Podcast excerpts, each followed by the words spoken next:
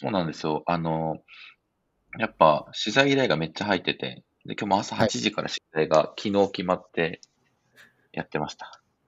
やばい。その取材ラッシュの間に、このポッドキャスト撮ってんの、めちゃくちゃランク低くて申し訳ない。全然そんなことない。そんなことない。おお確かに。音声、音声で喋れるのは貴重ですよね。ああ、そうなんですか？うん。いや、なんか、やっぱ漢字が違うじゃないですか。テキストで読むのと、音声と。うんうんうん。あとうんうん、やっぱメディアさんとかだと、その、メディアさん独特の言い回しに変えられたりするじゃないですか。はいはいはい。例えば今日僕、ニュースピックスさんの記事が出てたんですよね、今朝。で、うんうん見たら、あの、僕が新規事業を垂直立ち上げするって言ってるんですけど、僕、垂直立ち上げって言葉、人生で一回も使ったことないんですよね。なるほど。で、僕、多分自分だったら新規事業またやっていきますっていう言い方してると思うんで、結構印象違いません？なんか。ああ、違いますね。うん。なんかっていうので、まあ、音声は自分の言葉をそのまま使われるので、そっちの方がなんかいいなと最近は思うようになってきました。うんうんうん。なるほど。なんで宮田さんはじゃあ自分でポッドキャストされないんですか？なんででしょうね。あの、まあ言うても自分でブログ書く方が得意だとは思ってるかもしれないですね。音声で伝えるより。あんま滑舌も良くないんですよ。でダミ声だし割と。うんうん。ブログの方が得意かな。あとなんか拡散されやすいですよね、ブログの方が。ああ、もう完全にそうですね。深さが出るけど、拡散はされづらいな、みたいな印象がありますね。ああ、そうですね。宮田さんのね、筆力だと、あの、大体書けばバズりますからね。で、ほんとそう。今回もあの、絶対これバズるっしょと思いながら書いてました。うわ。ちなみにこれ今もう録音はしてるんですけど、ニュースピックスさんのとことか切った方がいいですよね。ああ、いや、別に使っていいですよ。あ、あの本当うん。なんか、あ、でもなんか別にそのすごいネガティブな印象を持ってるとかじゃないんです、全然。うんうん。ただなんかその、た単純に違うなって思ってるだけなんで、うんうん。全然使ってもらって大丈夫です。うん。わかりました。あの、メディアはね、色がありますからね。うん。メディアが言いたいことがありますからね。し、なんか、記事のテイストから浮きまくってもちょっと変だなとは思うのは、そうは思うんで。ああ、うん。確かに。ニュースピックスのテイストに合う言葉に変えられるっていうことにつついては、まあ、やむなしみたいな。うん、ありますかね。なんか、フォーブス、この前載った時も、なんかあの、なんて言ったらいいんですかね。記事の一番最後に、スマート HR は社会インフラになれると思ってますか？みたいな。あ、なれるって、な、なんて書いてあったかな。なれるかというと、ん？違うな。自信がありますか？っていう聞き方をされたんですよね。で、うん。フォーブスでは自信があるかと言われると少し違う。そうなると思ってますって言ってるんですよ、僕、記事の中で。はい。はい。はい。めちゃくちゃかっこいい言い回しなんですけど、生きってる感じもするじゃないですか。でも本当あ、そうかうん。あでも本当、なんて言ったかというと、ああ、まあ、自信があるっていうよりは多分そうなるんじゃないかなと思ってます、みたいな感じのノリなんですよね。本当ちょっとした違いなんですけど、結構違うなと思いますし、でもフォーブスとかの雑誌だったら、あっちの言い回しの方がなんかしっくりくるな、みたいなのもあったりして、まあメディアそれぞれに合った言い回しがあるなとは思ってますかね。な。なるほど。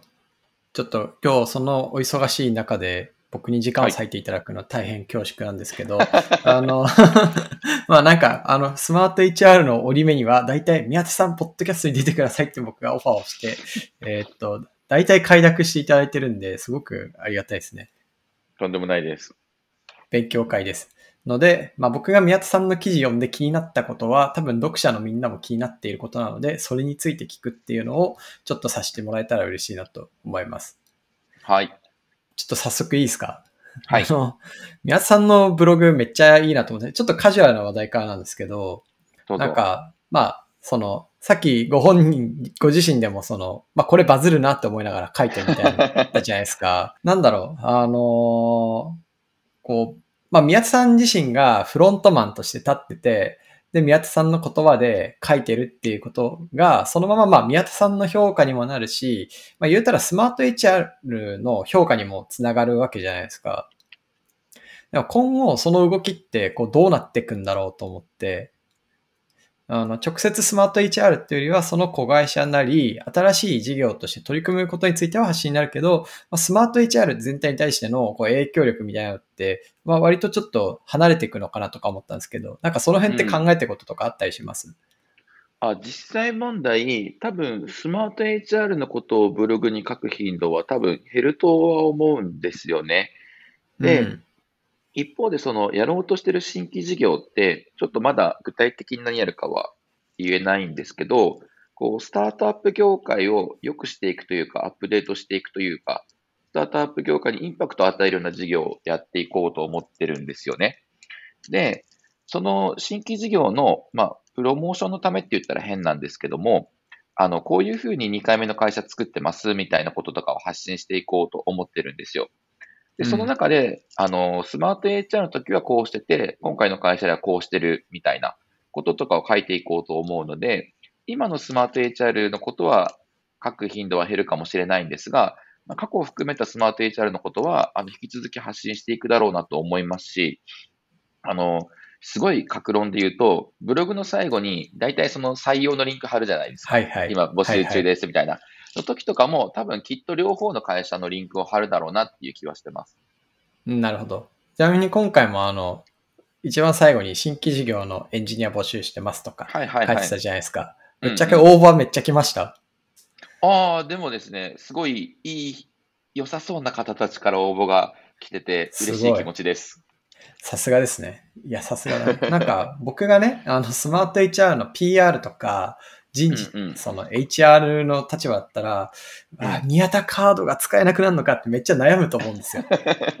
いや、全然使えると思いますよ。例えば、あの、うん、ちょっと調整はできなかったけど、来週も、かなんか、来週の火曜だか水曜だかに、あの、はい、他の会社さんと悩まれている人がいるから、会食をセットする予定だけど、うん、そこに宮田さんも来てとか、普通にやっぱ人事に頼まれるんで、まあ、あの、新規事業はやるものの、スマート HR 社の取締役っていう立場は来年からも続くので、なんかそこはそんなに宮田カードが使えなくなるとか、そんなことはないかなと思ってます。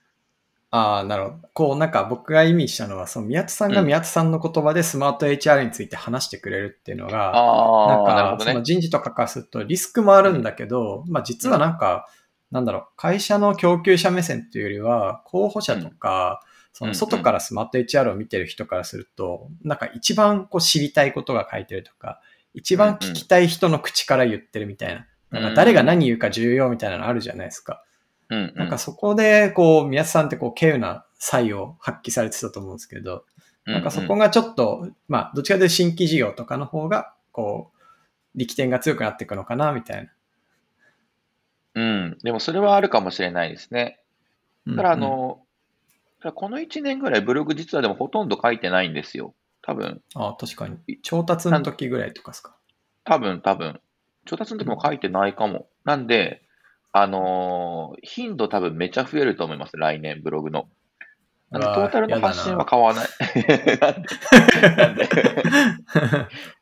嫌だな。ライバルが増えるから的な。いや、ウォーフォータレントですからね。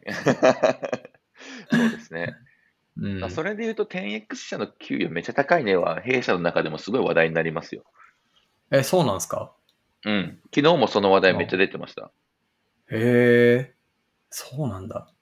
うん、なんかあの、ね、あの、皆さんご存知ですけど、スマート HR のにお勤めの方で、少しあの 10X をお手伝いいただいている人とかがいるんですけど、なんかうちの Slack とか見てもらった時に、 SmartHR とカルチャーがまるで違うって言って驚嘆されてましたね。へえ、そうなんだ。そう。見てみたい。なんかあの、コンテンツがマジでないみたいな。こう仕事の話しかされてないみたいな。あの、 GIF とか飛んでこないみたい。ああ。 SmartHR さん Slack、仕事半分、それ以外半分ぐらいの感じかもしれないですね。いや、いいですね。なんか2割ぐらいそれ以外を入れていきたいので、来年は YY 担当を指名したので、YY がちょっと入ってくる予定です。そうなんだ。はい、それはそれでね、会社の色だと思うんで、まあ、無理に変える必要ないかなと思いますけどね。うん、うん、うんうんそうですね。確かにな。いや、あともう一個あったのは、その、まあ、宮津さんはこう SNS すぐバズるじゃないですか。おおなるほど。あの、講師の区別ってどうやってつけてたんだろうみたいな。ああ、講師の区別ね、難しいですよね。はい僕、あとなんか、SNS に限らず、その仕事とプライベートを分けたいか一緒にしたいかとかもあるじゃないですか。はいはい。僕、それで言うと完全に一緒にしたいタイプなんですよね。ああ、わかる。であのー会社の同僚の人たちも、なんか、同僚っていうよりも友達の方がしっくりくるぐらいな感じなんですよ。ああ、なるほど。で、あの、CFO の玉木さんとかすごい仲いいんですけど、玉木さんに一回、明日学校何時に来ますって言ったことがあって、玉木さんがその時めちゃくちゃ目を輝かせて、今学校って言ったってすごい 言ってくるぐらい僕の中だと、なんかその仕事とはあんま思ってなくて、まあ、学校とか、学校違うな、なんか文化祭とかサークルとか、部活とか、うんそういう感覚でやってますね、仕事は。なんで、うん。まあ、プライベートと仕事の境目が少ない方が好きですし、SNS も、なんで、ほぼ境目なくやってる感覚があります。うーん、なるほど。なんかあの、その、創業者というか、多分創業者の方は皆さんそうなのかなと思うんですけど、まあ基本でも生活のほとんどが、その仕事のことで頭いっぱいですみたいな、えー状態に、まあ、どう、どうしちゃってなるじゃないですか。うんうんうん。だし、まあ、働いてる、し一緒に仕事する人も、まあ自分たちで選んでいくわけだから、うん基本的には。まあそういう意味だと、こう、なんていうんですかね、こ心地よいじゃないですけど、なんか、あの、まあ一緒にこう人生やってて楽しいなぐらいの人で集まっていくじゃないですか。だから基本的にこう一致させていった方が楽な部類だと思うんですけど、とはいえ、なんか思ってもないところで火がついたりとか、うんうんあの、なんだろうな。そう、なんかそういう悩みってないのかなっていう。あとですね、あるはありますね。やっぱその、よく言われることとしては、会社が大きくなってきたから、こういう発言やめた方がいいんじゃないみたいなことは、まあいろんな表現で言われることはあります、やっぱり。うんうん。で、それは結構嫌なとこでもありますね。会社が大きくなってきたことで、嫌だなと思う出来事の、出来事というか、類のことの一個ですね。で、前まではでも僕それ素直に聞いてたんですよ。そうだよねはい、とか言ってたんですけど、なんか、それ、すごいストレスを感じてたっぽいんです、自分で。なんで、最近はもうそういうのを全部無視しようって言ったら変なんですけど、あのー気にせずやっていこうっていうのに変わりましたね。うーん。あ、めちゃくちゃいいっすね。うん、なんか、なんか例えば、昔あの、あうん。あ、どうぞ。例えばあの、おととい、おと退任発表した後に、倉橋さんにめっ、はい CO の倉橋さんにめっちゃ引き抜きメッセージで来たそうなんですよね。えー書いてましたね。そうそう。のツイート書いたじゃないですか。あの、引き抜きメッセージが大量に届いているそうなんですが、倉橋さんはスマート HR に褒めをうずめる覚悟なので、むしろ倉橋さんと働きたいと思っている皆さんがスマート HR に来たらとかって採用ページのリンクバンって貼ったりしたんですけど、ああいうのも多分人によっては、あの、ちょっと攻撃的に見えるというか、うんうんうん。でもうちょっとマイルドな表現した方がいいんじゃないって言われることも多分ある類のものだと思うんですけど、でも。その会社が大きくなっていったからって表現をマイルドにしていくと、結局誰にも刺さらない何かになっちゃうなっていうふうに思って、マイルドに、無駄にマイルドにするのはやめようと思って、もう思ったまんま、あの、刺さる人にだけ刺さればいいやと思って書くようになってますね、最近は。いや、めちゃくちゃわかる。めちゃくちゃわかる。もう、今日はこれを取りたいがために、この発言を嘘でしょたいがために。そうなんだ。はい、ありがとうございます。まあ、あの、そうしようって思いました。うん。まあ、あの、インターネットミームの会社じゃないですか。スマート HR というか、宮田さん自身が。そうですね。うん。なんかそこからミーム取っ払ったら何も思んないようになって、とかありますよね。おい。おい。宮田さん引くゾーンとミーム取ったら、こう何が残るんだっけみたいな。おいありますよね。まだいろいろあるわ。あと釣りか。おい。釣りとセンベロ。ロが残りますね。センベロは残りますね。釣りもう全然行ってないんですよ、最近。マジっすか？と言ってない。うん。月1回も行ってないですね。マジか。うん。全然行ってない。8月ゼロ、9月ゼロ、10月行った、11月行ったけど、娘は連れたけど、僕坊主みたいな感じなんで、そんな感じですね。いや、ゾーンの新婦ぐらいの頻度ですね。そうですね。あー、なんだっけ、さっきなんかでした。そう、ちょっと SNS の話に戻るんですけど、その、言われてなるほどなと思ったのがあるんですよ。誰に言われたかな？前田博か、うちの監査党委員っていうのやってる小西さんっていう弁護士の先生か、どっちかに言われたか忘れたんですけど、小西さん社外取りだったっけな、うんうん、小西さんか前田博どっちかに言われたんですけど、まあ、宮田さん言うても常識人な方に見えると、その起業家の中では。うん。で、あの、イーロン・マスクとかのツイートを見てくださいと。やばいでしょ、あれと。確かに。あれ、あれと比べたら死ぬほどマイルドなんで、そこまで気にしなくていいんじゃないですかって言われたら、まあ確かになと思うようになりましたね。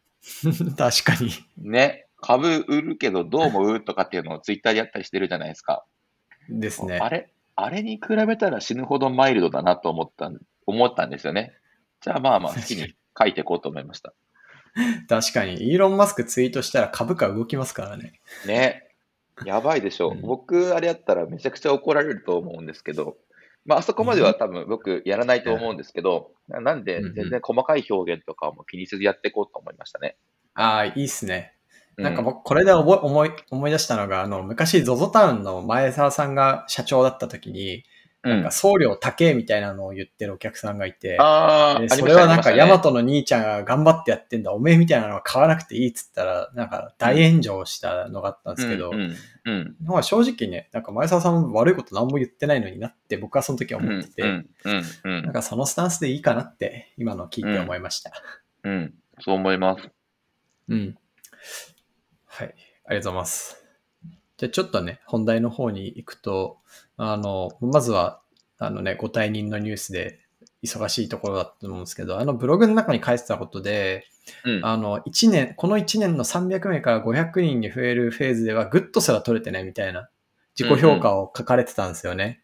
その手前は、あの、自己評価は great で、直近は good すら取れてないみたいな。この間って何があったんだろうと思って、あの大きくその宮津さんが影響力というしか、というか、まあ、CEO としての求められるロールが変わったか、宮津さんが変わったかだと思うんですけど、なんかこの辺ちょっと教えてもらえますか？ああ、それで言うと求められるものが変わってるからですね。うーん。うん。なんか、うんと、いくつかあるんですけど、うんと、そうだな。例えば、創業初期に近ければ近いほど、あの、瞬発力が生きることってあると思うんですよね。スッと行動を起こせる方が価値が高いことってすごい多いと思うんです。うんうんうん。で実際そうだったなと思う。あちなみにこの瞬発力っていう言葉は昨日セリダーさんが使ってて、あ、いいなと思って使ってるんですけど、僕その瞬発力が高くてビジネス的な、すぐ動けて、その、なんでしょう、いきなり70点ぐらいのものを作れるんですよね、パッと。なんで、それがすごい生きてたなと思うんですけど、今の会社ってす瞬発力正直あんまりいらないんですよ。で瞬発力高く70点のものを作ることよりも、あの、ちょっとかん練って95点ぐらい出す方が生きるっていうフェーズだなと今思ってるんですよね。うん。で、端的にそれ僕苦手なんですよ、結構。うんうんうん。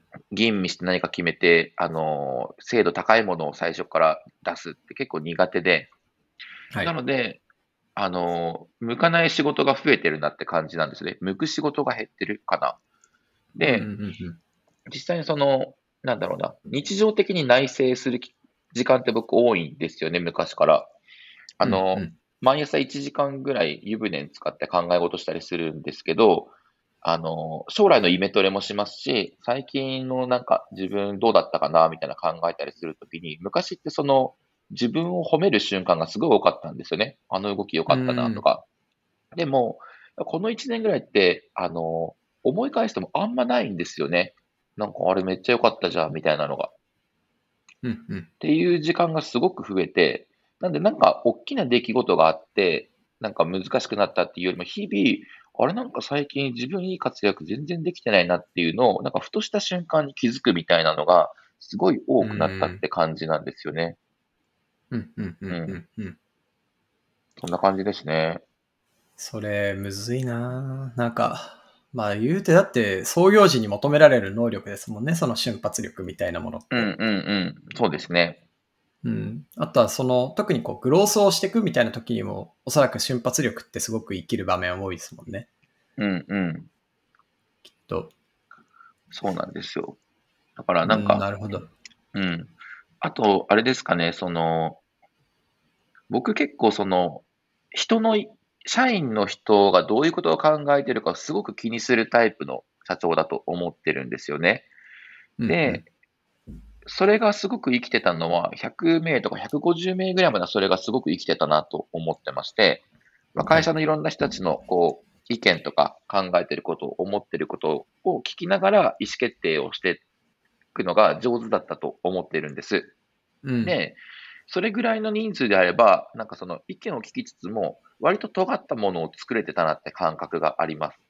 なんですけど、今その500人とかいるんですよ、会社の人たちが。じゃあうん、それに耳を傾けようとすると、まあ、そもそも難しいと思いますし、あの、よりこう多様性が増してるんで、なんか全部に答えるのは難しいなっていうのがあるんですよね。うん、で、さっきの SNS の話とちょっと矛盾するんですけど、ここを僕、嫌われる勇気みたいなのがあんま持てなかったんですよ。あの例えば、働き方に関する意思決定とかするときって、8割の人は嬉しいけど、2割の人が嬉しくないみたいな意思決定をしなきゃいけない瞬間ってあるじゃないですか。ありでもますね。結構、それが会社の中だとやっぱ嫌われるのをビビっちゃって、あの、トップダウンで意思決定できなくて、なんかしょうもない、あの、角が取れた丸いアイデアしか出せないみたいな感じになってそうだな、今後よりなっていくだろうなって感じもあるんですよ。うん、うん、うん。で、逆に言うと新社長の芹沢さんって結構そういうの得意なんですよね。うーん。なんか、いい、いい意味で人間味がないというか。うんうんうん。で、システム思考的な。そうそうそう。で、僕はできないけど、彼そういうのできんなとかっていうのもあって、あの、もうバトンタッチした方がいいなっていうふうに思ったっていうのがありますね。はあめちゃくちゃ面白い。なんか、あの、芹沢さんのあの昨日、多分ヒロさんのポッドキャストに出てるのも、うん。あの、拝聴したりとかして、うんえっと、その芹沢さんご自身も創業初期の、要はスマートうん HR、スマート HR が出た瞬間からいるわけですもんね、ほとんど。うん。うん。なんできっとこの創業期にこう、あなんだろう、すごいアジリティ高くものを開発していくとか、決めていくとか、そういう性質はきっと宮田さんと共有する部分が今の話聞いてるとあったんだろうなと思いつつ、うん。なんかそこのフェーズの変わっていくにつれて、バトンタッチが起きた背景って何だったんだろうっていうのが、すごい気になってたんですよ。うん、ああ。だからでも突き詰めるとそうんうんの感情的な性質なのかなとか、そうですね。か感情の性質がまずあると思います。さっき言ったみたいに、僕はそのめちゃくちゃ人の意見を気にしちゃう節があるんですよね。会社の中のことに関しては。でも、芹沢さんがそこある意味その人間味が、人間味がないって言って表現は悪いですけど、ドライにできる。ど違うな。なんか、芹沢さんの言い表す言葉があんまりないんですよね。ちょっと待ってくださいね。なんか、最近よくそのインタビュー受けるときに、その、はい社長バトンタッチされるって、それプレッシャーとかないんですかって記者の人たちに聞かれるんですよ、彼が。でも、うんうんいいや、ないんですよね、みたいな回答になっちゃいがちなんですよね、彼。でも、これ、あこの、なんて言ったんですよ。自分をよく見せようとして言ってる感じじゃなくて、あ、マジでないんだろうなって感じなんですよね、芹沢さんは。ーうんうんうんうん。あの、モチベーションが上がる下がるとかもないって感じの人なんですよね。ああ。つそれ常に安定してるというか、うん。うんうんうんうん。で、僕なんかめちゃくちゃボラ高いんですよ、モチベーションの。高そう。めっちゃ高そう。村、村っ気がすごい。で、彼安定してるんですよね。あそうそういう性質の違いはまずあるかなと思いますっていうのが一個と、あと、さっきのその、なんだろうな、初期から一緒にいるから似たような性質があったんじゃないみたいな、瞬発力のとことかで言うと、実は、そこはちょっと違うところがありまして、なんか会議とかでもそうなんですけど、僕ってその瞬発力で喋るんですよね。あの、へ喋りながら考えてるって言っても過言じゃないぐらいすぐ喋るんですよ。で、芹沢さんは割割とちょっと考えてから喋るタイプなんですよね。で、瞬発力苦手って言ってるんですよ。その会議の場とかでは。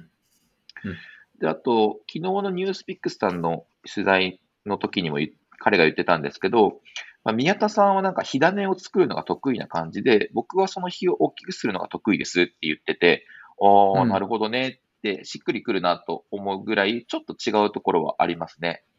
うん同じ価値観は共有しつつも、得意なことが少し違うみたいなのはあるかなと思います。ああ、確かに。なんか今の宮田さん喋りながら考えるってめっちゃわかるなっての思ってて、ポッドキャスト撮ってるとすごい感じるんですよね。へえ。あの、僕ゲスト呼ぶじゃないですか。ゲスト呼んだりとか、うんうんうんあと一人で喋ることもあるんですけど、一人で喋るときってアジェンダないと喋れないんですよ。うんうんうん。なんか自分の口から出てくるものって自分が一回考えたことがあって、自分の中に API ができているもの以外はリクエスト返さないみたいな感じになってなるほど。ね。はあはあうん。なんで僕はどっちかっていうと多分芹沢さんに近くって、でも宮田さんと喋ってると、宮田さんって、うんああ、でも今違うなとか、なんか考えてることその口から出てるな、この人みたいな。でもそうですね。なんか、なんとなくパッと一瞬で答えが出てきて、その結論に向かうためになんかあれこれ付け加えながら向かっていくみたいな喋り方、考え方をしますね。確かに。なんか、きっと雑な演算で、あの、リクエスト返す API が宮田さんの中にあって、とりあえずどんなコールが来ても、そこを通過して、一回出してから、あの、うんもう一回こう、スローな API が、あの、走るみたいな、なんかそんな感じの、こう、回路になってる気がします。そうかもしれません。なんでそういうの、なんか頭の作り、考えるうん。時の頭の使い方みたいなのは違うなと思いますね。確かに。でも、そそううんなんか、違う、違うって強いじゃないですか。違う人が揃ってるって強いじう。ゃないですか。うんうんうんうん。それも含めてきっとこう、まあ、あの、他のね、取締役の方とかも、あの、ふんわりご、あの、認識してますけども、結構、こうボードメンバー強いな、みたいな印象があって、その中だったら多分誰が代表になっても、なんかスマート HR はスマート HR らしさ残しながら割と強くなったんじゃないかなっていうのを、あの、勝手にシミュレーションしてました。でも、ある、あると思いますね。なんかあの、最近よく使ってる表現があって、あの、うんうん。創創業者っていうのは変わらないんですけど、その CEO っていうのはその時々で変わる役割というかロールみたいなもんだと思うんですよね。で、考えた時に、このフェーズだとこの人がこの部署に行った方がいいよねっていう、その部署移動って当たり前にやるじゃないですか。なんで、うんうんうんまあ、CEO の交代というとインパクトはでかいものの、まあ、会社の中での部署移動みたいなもんだなと結構思ってるんですよね。うんうん。なんで、まあ、誰がやっても CEO うまくいくなと思いますし、まあ、その時々でフェーズに合った人がやるっていうスタイルっていうのは結構いいんじゃないかなと思いますし、むしろこれまでそれをやってる会社って少ないと思うんですけど、あのね、流行るといいなと思ってますね。流行るといいなという時語弊があるな。選択肢の一個になるといいなと思ってますね。確かにな。なんか、創業者は変えられないじゃじゃないですか。うんうん。CEO は変えられるっていうのはその通りだなと思ってて、なんか創業者は創業者にしかできない役割に集中した方がいいかなっていうのは個人的にも思ってますね。まあそれは長くやるっていうケースもあるだろうし。うん。なんか退任するっていうと、こう、いなくなるみたいなのをセットで思われることがあるんですけど、僕はあの、はいはい残るつもりなんで、その、なんて言ったらいいんでしょうね。そんなに大事じゃないよ、部署移動ぐらいだよ、みたいなのは思っといてほしいなと思ってますね。うんうんうん。なるほど。いいメッセージですね。で、えーっと、その、グッとすら取れてないみたいな話がだいぶ膨らんだんですけど、なんか他方で、こう変化に適応できるやつが一番強いみたいなことも書かれてたじゃないですか。うんうん。で、多分これまでも、こう、環境の変化があって、まあ、宮津さんが適応するみたいなのを、多分そのグ、グレートが取れてるフェーズってずっとやってたと思うんですよね。それはなんか無理なものもあっただろうし、無理じゃなかったものもあるって、今回は、なんだろう、適応、むずいな、みたいな。なんか、その、これまでしてきた適応とは何が違ったんだろうっていうのも。うん。でもさっきの言ってた、そのトップダウンが、これからの先の、いや100できないって思ったとかも一個の理由ですよね。うんその10名の時は、ちゃんと意思決定ができて、100名の時もちゃんと意思決定できたけど、500名とかになると気遣いすぎちゃって、なんか中途半端な意思決定しそうみたいなのも適用できなくなったってことだと思うんですよね。とか、まあ、あと、一個あるんですけど、ちょっと真面目な、お重めな話になるんですけど、はい。うんと、会社のミッションを変えようと思ってたんですよね、今年。へー。で、うちの会社のミッションって今、社会の非合理をハックするっていうミッションなんですよ。うんうん。で、ちなみにこれ、2代目のミッションなんですね。会社として2つ目のミッションなんですよ。でうん、初代は2015年から2018年の3年間使ってたミッションがあるんですけど、えー、なんだっけな。テクノロジーと創意工夫で社会構造をハックするっていうのが初代なんですよ。で、うんうん、2代目は、えっと、2018年からもう3年半ぐらい使ってる今の社会の非合理をハックするが2代目のミッションですと。でうん、その2018年にそれに変えるときに、あの、対応年数とか決めたんですよね。何年間使うかうんこれをみたいな。で、当時は3年間使う前提で、それに決めたんですよ。でなんで3年かっていうと、まあ、3年後ぐらいだと ARR がこれぐらいあって、社員数これぐらいで、で、うん ARR これぐらいいってるってことは、おそらくスマート HR 以外の事業もちょこちょこ出始めてるし、そっちの方も大きくしていかなくちゃいけないフェーズになってると思うから、やることが変わってる可能性があると。なので、そこから先のミッションは、その時にまた考えようみたいな感じだったんです。でまあ、まさにその3年経って、あの、あ、合わなくなってきてるって変なんですけど、変えた方がいいなと思ってるんですよね、今。で、あの、そのフォーブスの取材の中でも言ってたんですけど、次って会社のフェーズとして社会インフラになるぞみたいなことを掲げていきたいなと思ってるんです。うんで、何かっていうと、その、去年ぐらいまではですね、ユニコーン企業になるぞって会社が一つに束な束ねられてたんですよね。わかりやすい目標があったんで。でうん去年ぐらいから、あれでも来年ユニコーンになりそうじゃねみたいな。目標迷子になるというか、終わるみたいな感じがあったんですよ。でうんうん次のミッションを考えなきゃねって役員、あ、役員合宿ねえな。あのー、VP とかマネージャーの社長含めた、まあなんか、マネージャー合宿みたいなのとかでもそういう議論をしてたんです。来年以降何をミッションにしていくかみたいな。でうんうんまあ、方向性としてはその社会インフラになるぞ、みたいな感じにしていこうってなったんですけど、この社会インフラになるって、なんて言ったらいいんですかね、今までとスタンスが結構大きく変わるんですよね。あの、我々のこれまでのミッションって、こう世の中に立てつくって言ったら変なんですけど、何かがあって、それを変えるとか、ちょっとカウンター的なところがあるんですよ。ハックするっていう言葉に現れてますもんね。ね。で、一方でその社会のインフラになるって、どちらかというとその提供側に回るぐらい、結構スタンスがガラッと変わる話だなと思ってるんですよね。うんうんで、僕って何かに立てついてる方が多分、あの、気持ち気持ちいいし、あの、輝けるタイプだという自覚がありまして。ラッパーじゃないですか。あ、でもそう、でもそう、何かうんうんの、そのね、大きな体制側というか、その、提供する側のスタンスは合わんなって正直思ってるんです。なんで、ミッションを変えるっていう時点ではそこまで思ってなかったんですけど、今振り返ると、そのスタンスを会社として大きく変えるんだったら、そのリーダー俺じゃなくねっていうのは、今振り返るとすごい、あの、思いますね。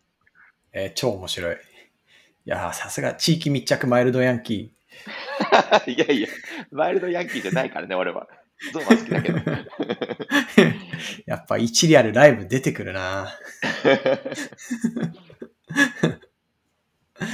なるほどな。いやー、でもすごい面白いですね。その、なんていうか、器が掲げるものと、そのうん自分の性質のギャップみたいなうん。感じですね。うん。全然ちゃいますよね、本当に。そこすごい違うなと思ってます。なるほど。確かにな。まあなんか社会を背負うみたいな、社会支えるみたいなのには、確かにちょっとこう、あの、機械的な人じゃないと向き合いきれない可能性があるかもしうんれないですね。うん。し、なんか僕が考えるの複雑すぎるんですよね。もうちょっとシンプルでパッと答えが出るものの方が、作る方が向いてると思いますし。うんうんうん。なるほど。いやめっちゃ面白い。ああ、でもなんかその、今の話で思ったのが、ミッションの対応年数決めるってすごいいいですね。うんうん。こう変わる前提でっていうのと、あと3年間みたいな期間の感じ。うん。ちなみにこう3年先って全然見えないなって個人的には思ってるんですけど、その時に見てた3年後と、実際3年経ちそうな今で振り返ると、なんか、その、ど、ど、どうなんですか？そのギャップというか。うんとですね、えー事業面は割と予想通り、へ組織とか人の話で言うと、予想通りじゃないって言うとちょっと違うんですけど、なんか、はあの、情報で理解してたことと体感することは全然違うなっていう感じがありますね。え。おなんだそれ。で、あの、事業は実はよ、SARS ビジネスなんで読みやすいじゃないですか。どういうふうに成長していくかが。で、はいしかも僕ら T2、D3 のラインがほぼほぼ事業計画なんですよね。うんうんうん。なんで、3年後その T2、D3 になぞらえると、この辺の ARR だなっていうのがわかるんですよ。なるほど。その倉橋さんが、じゃあその、え何年後に ARR これぐらいになってたとすると、この業種の何パーと、この業種の何パーと、この業種の何パーが取れてますとかっていうのを出してくれるんですよ。うんうんうんまあ、そうすると、大体なんとなくその製品のステージが予想できるじゃないですか。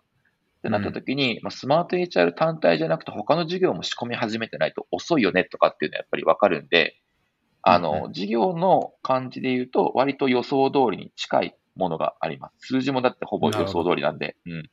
なるほど。で、一方で人の方で言うと、その、正直あんまり覚えてないんですけど、多分当時から事業計画で、もしかしたら4、500人ぐらい社員数がいてもおかしくないよねって話は多分出てたと思うんですよね、当時から。うんうん。で、じ事業計画上は多分4、500人っていう数字を見たことがあったのかもしれないんですけど、あんまりそこについて深くイメージできてなかったというか、うんあ、の、まあ、自分が4、500人の会社で働いたことがないんで、どんな会社になるかってやっぱイメージできてないんですよね。ああ。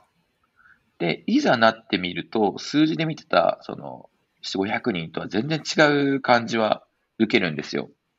で、さらにこのコロナもあって、あのー人との関わり方、会社の中でのみんなの人間関係みたいなものも、オフライン前提だった時代とは多分違うと思うんですよね。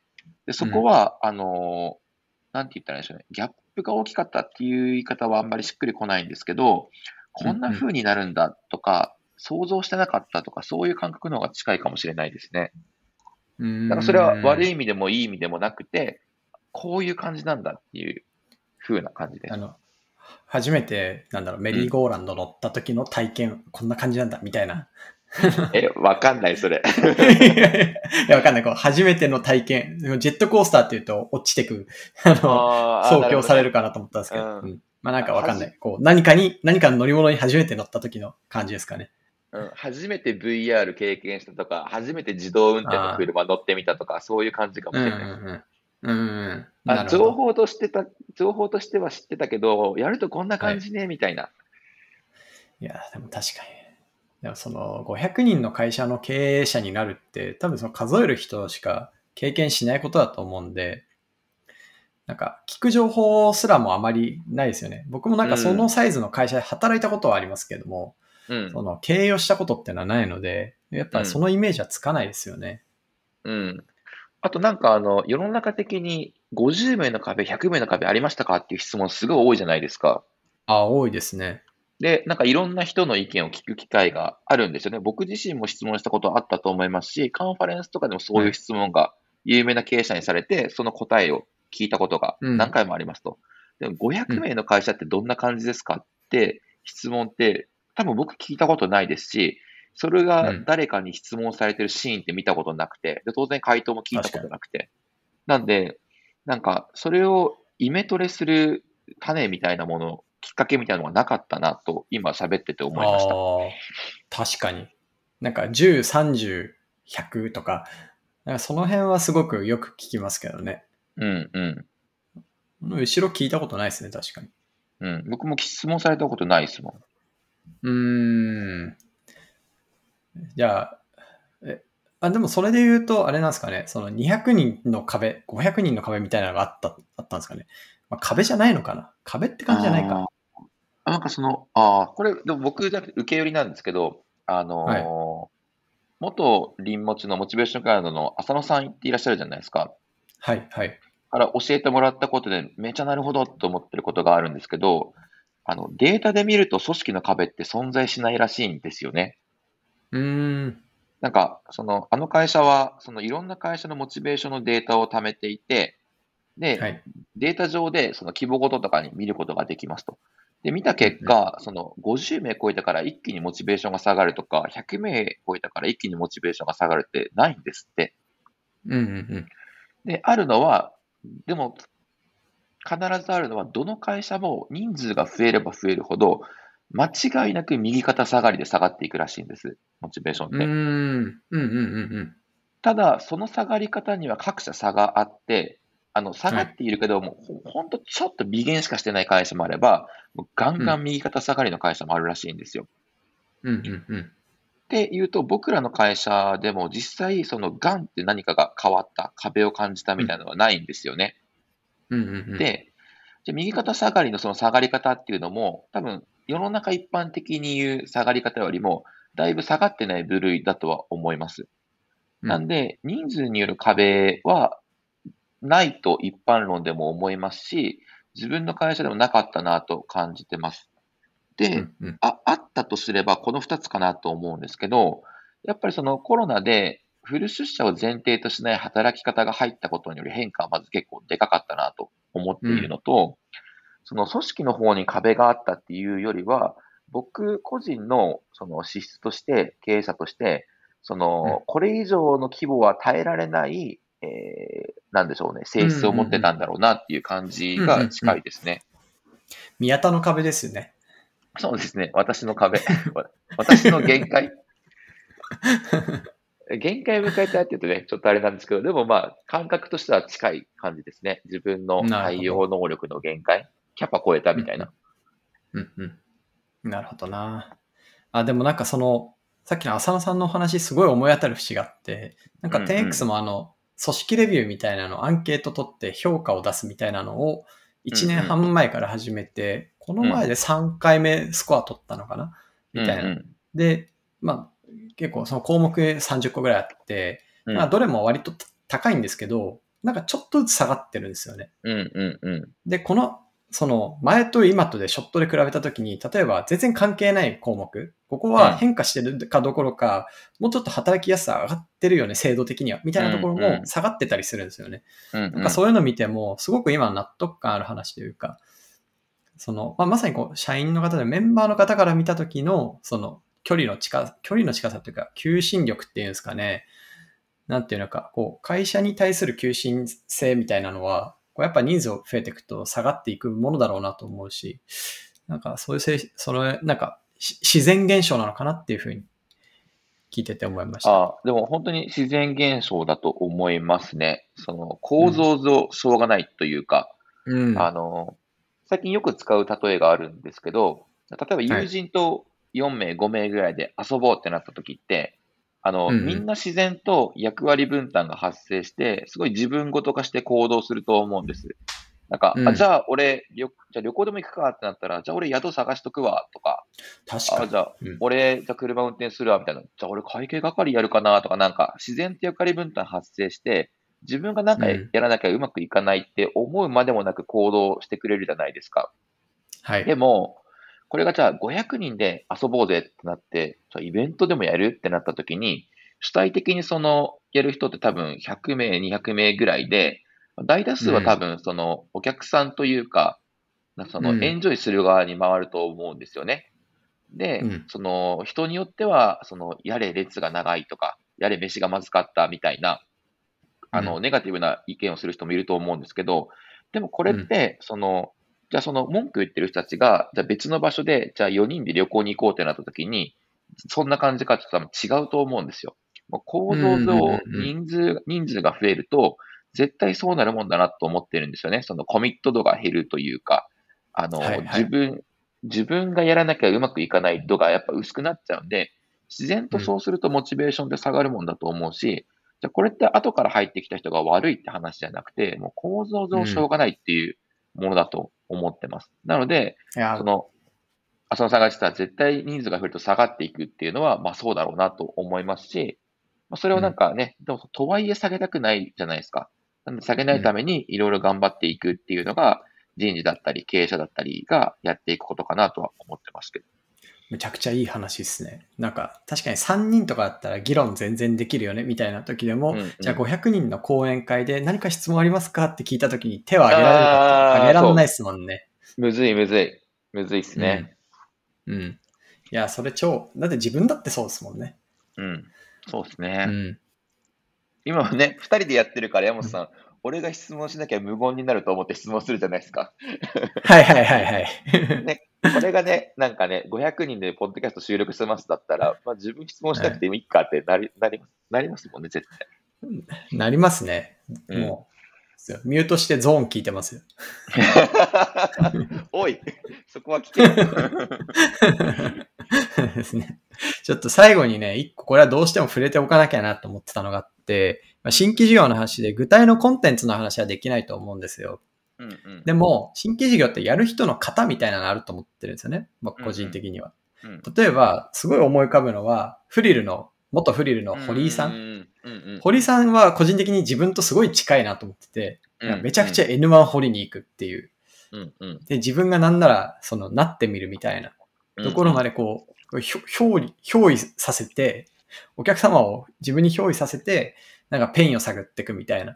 うんうんで、僕も結構その堀井信者なので、堀井スタイルが結構あるんですけど、皆さんはこうどんなスタイルで今後作っていくんだろうとか、市場どうやって選ぶんだろうみたいなのがすごい気になっていて、まあ、今回もう選んだのかなその、うんうんサース、フィンテックみたいな。多分領域は決まってると思うんですけど、なんかどういう型でこう作っていこうみたいなのありますか？そうですね。なんだろうな。今、パッと頭に浮かんでるのが2つあって、はい1つが、あの、任せていくやり方ですかね。で、僕、うんうやっぱり今回のその CEO 交代もそうですし、それまでもそうなんですけど、権限以上が多分めちゃ得意だし、向いてるんだろうなって感じてるんです。うんうで、ん実は一緒にやる人が1人も決まってるんですよ。で、その人が、あの、僕に代わって、もうプロダクトのことを考え始めてくれてるんですけど、昨日喋ったらですね、もうほぼできてんじゃねぐらいな感じで構想が広がってたんですよ、彼の中で。で、はいはいあ、もうちょっと自分プロダクトに関わる予定だったけど、うん、任せとこうと思いましたっていうのが、い一個一個と、あそう言われました。あの、宮田は、あの、プロダクトじゃなくて、広報とか、あの、うん採用とか、そっち頑張ってって言われました。で、えっ、と、もう一つあるとすればなんですけど、まあ、自分でやるべきことだなって思えてるかどうかは結構重要だと思ってるんですよね。あの、スマート HR を始めるときに、僕らのメンターだった、今、エピックベースっていうスタートアップで松田さんっていう人がいるんですよ。で、は松田さんが当時言ってたのが、なんか、スマート HR のチーム、当時はスマート HR なかったんで、あの、クフっていう社名で、クフのチームは、あの、もの作るのはうまいと思うけど、あの、何をやるかを決めるのが下手だみたいな感じで言われてたんですよね。なんで、何をやるか、まあその、やることがいいって確定するまでは、あの、コード書くなって言われてたんですよ。で、うん彼が言ってたのが、その、次の6つの質問に、ちゃんと答えられるようになるまでコード書くなだったんですけど、どんな質問だったかっていうと、えー誰の、どんな課題をどうやって解決するか。これが前半3つで、えーはいそれ市場規模どれぐらいあるのか。えー既存の代替品は何か。で、最後の質問が、それをあなたたちがやる意味って何ですか？だったんですよ。はいはい。で、この、それをあなたたちがやる意味は何ですか？って結構超えられなかったんですよね、僕ら。あなんか、例えばアドテク系の事業とか思いついた時もあったんですけど、え、じゃあそれ、Google の人とか、フリークアの人とかやった方が良くないですか？って言われて、もう確かにしか返せないみたいなのが多かったんです。で、スマート HR の場合はなんかその自分の病気の経験、社会保障制度でお世話った、お世話になったことがあるんで、ストーリーがめちゃくちゃ生きるし、他の人がやる気を出せない地味なジャンルだけど、自分だったら出せる。これは自分がやる気事業だって思えたからやれたんですよね。で、今回の授業も結構それが大きいなと思ってて、あの、あこの授業をやりたいと思ったんですよね。で、うんそのスタートアップ業界をアップデートしていくというか、そこにインパクトを出せそうな事業だったんで、これ自分がやるべきじゃんって自然とスッと思えたんですよ。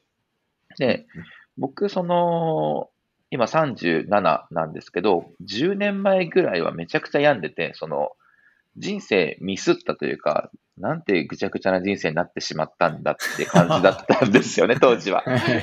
はいはいはい。はい。で、その、もう人生取り戻すためには、スタートアップで一発逆転しかないと思ってスタートアップ始めたんですよね。めちゃくちゃ山っ気あるな。でも、で、でもなんで、スタートアップのおかげで自分の人生取り戻せたって感じがめっちゃあるんですよ。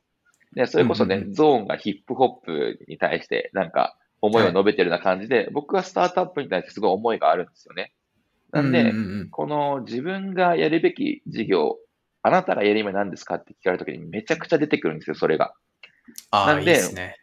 うん。まあ、そういう意味で言うと、型は人に任自分のその新規事業やるときの型は何かっていうので言うと、一つはその、いい人採用して、その人に任せていくことが一つと、あとはその自分がやるべき事業だっていう思えるものを選んでいくっていう、このうん二つかなと思ってますかね。いや、すごい。なんか授業をやる人の、その、ってこう、置き石的な価値があるというか、このラストマンシップというか、うん、うん最後、この人が辞めない限りはこれが続くみたいな、なんか判断ってあるなと思ってて、まさにその、なんですかね、まあ皆さん置き石っていうよりかは仏像ぐらいだと思うんですけど、仏像としての 役割を。そうですね。文鎮みたいな、重い文鎮みたいな感じで頑張ろうと思います。なるほど。いや、でもすごい、色が全然違って面白いですね。なんか、うん。すあの、レイヤーのフッキーさんはフッキーさんでめちゃくちゃ型があるみたいうんうんな。 Autify の近澤さんも型があるんですよ。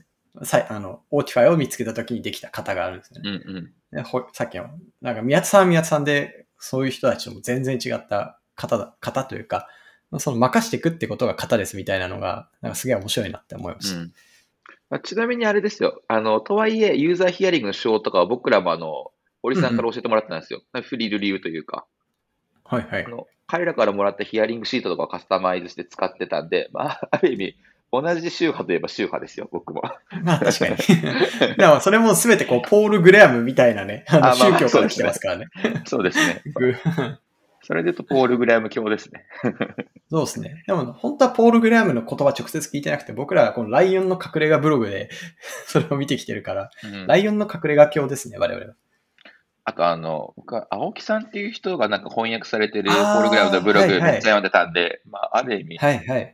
青木さんっていう宣教師を通して、き ポール・グラムの話を聞いてるような感じかもしれないですね。そうですね。青木さんは日本のスタートアップ業界のザビエルじゃないですか。ね、すごいですよね。どなたかも知らないんですけど、名前だけ知ってるっていう。そうですね。いや、ザビエルに感謝ですね。ねはい。今初めて青木さんの名前でググってます。確かに何者なんだろう。うんなるほど。いや、すごい。ありがとうございました。結構長々とお時間いただいちゃったんですけど、個人的には、あの、多分他の人は気にしてないかもしれないけど、僕だけは気になる内容とかも聞けたので、めっちゃ面白かったです。SNS の話だな。うん。あの、じゃあ、新規事業が立ち上がってきた頃にまたお願いします。はい。はい。僕らも頑張ろう。いやー、頑張ろまあ、お互い頑張りましょう。う。はい。じゃあ、次のゾーンのライブでまたお願いします。